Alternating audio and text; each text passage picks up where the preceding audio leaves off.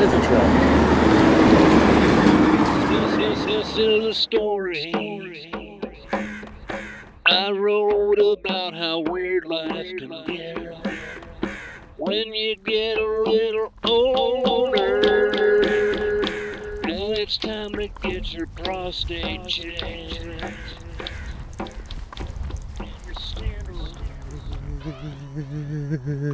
It's Tuesday, Tuesday, Tuesday, the day that time forgets. That's right, friends. It's five twenty-one a.m. Tuesday, Tuesday, Tuesday, March, March the thirty-first, thirty-first, thirty-first, thirty-first, twenty, twenty, twenty, once again, once again. Audio blog for uh, Tuesday. Yes, that's what I'm doing. Tuesday ended up. It's a lovely morning. A lovely morning for a walk. We got cloud cover. We got opaque sky.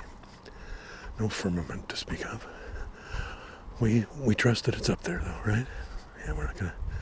We're not doubting that the stars and the firmament and the constellations and the planetary bodies are up there. We're not doubting that just because we can't see them at this time. Coyote. But, uh, oh, and look, a car went by. Wow. I was looking ahead to the oracle there and a car went by. I was like, whoa, that's unusual during this time of uh, relative isolation.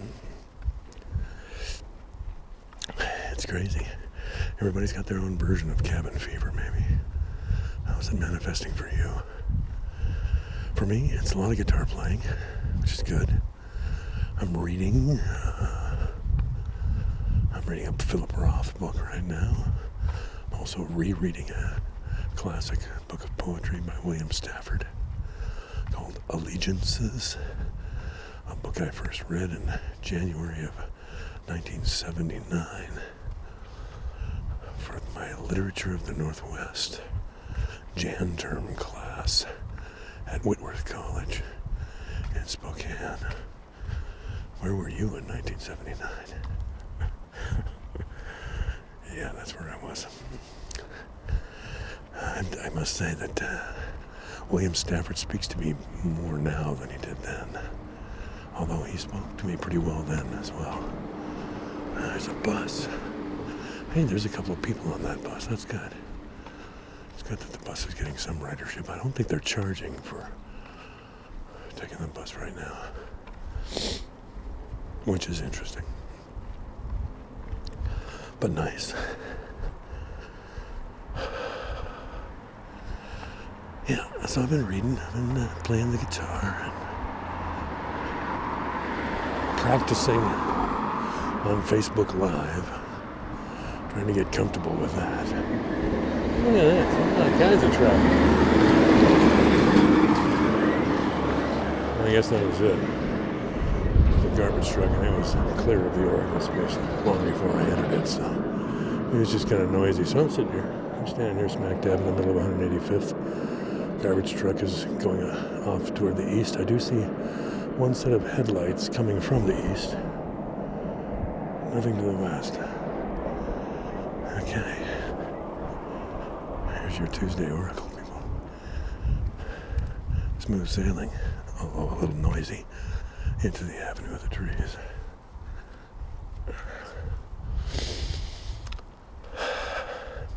Practicing on Facebook Live, you know, just because I'm trying to figure out how to make this microphone I'm using sound as good as possible.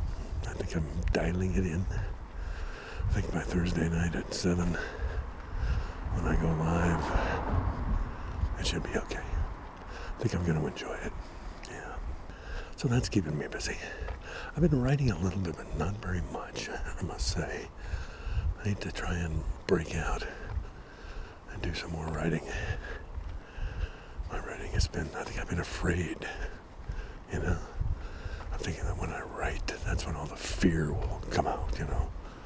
All the stuff that I'm, that is submerged. I think we all spend part of every day, maybe part of every hour, uh, in the fearful state. And then we spend part of it in the hopeful state. And uh, we just kind of waffle back and forth. It's like windshield wipers or something. But uh, it's bound to be true. That's the way we're going to move through the days. I think getting out and moving is how this helps me. I think this walk in the morning sets a, sets a good tone for my days. Doing a little yoga. I do yoga three times a week.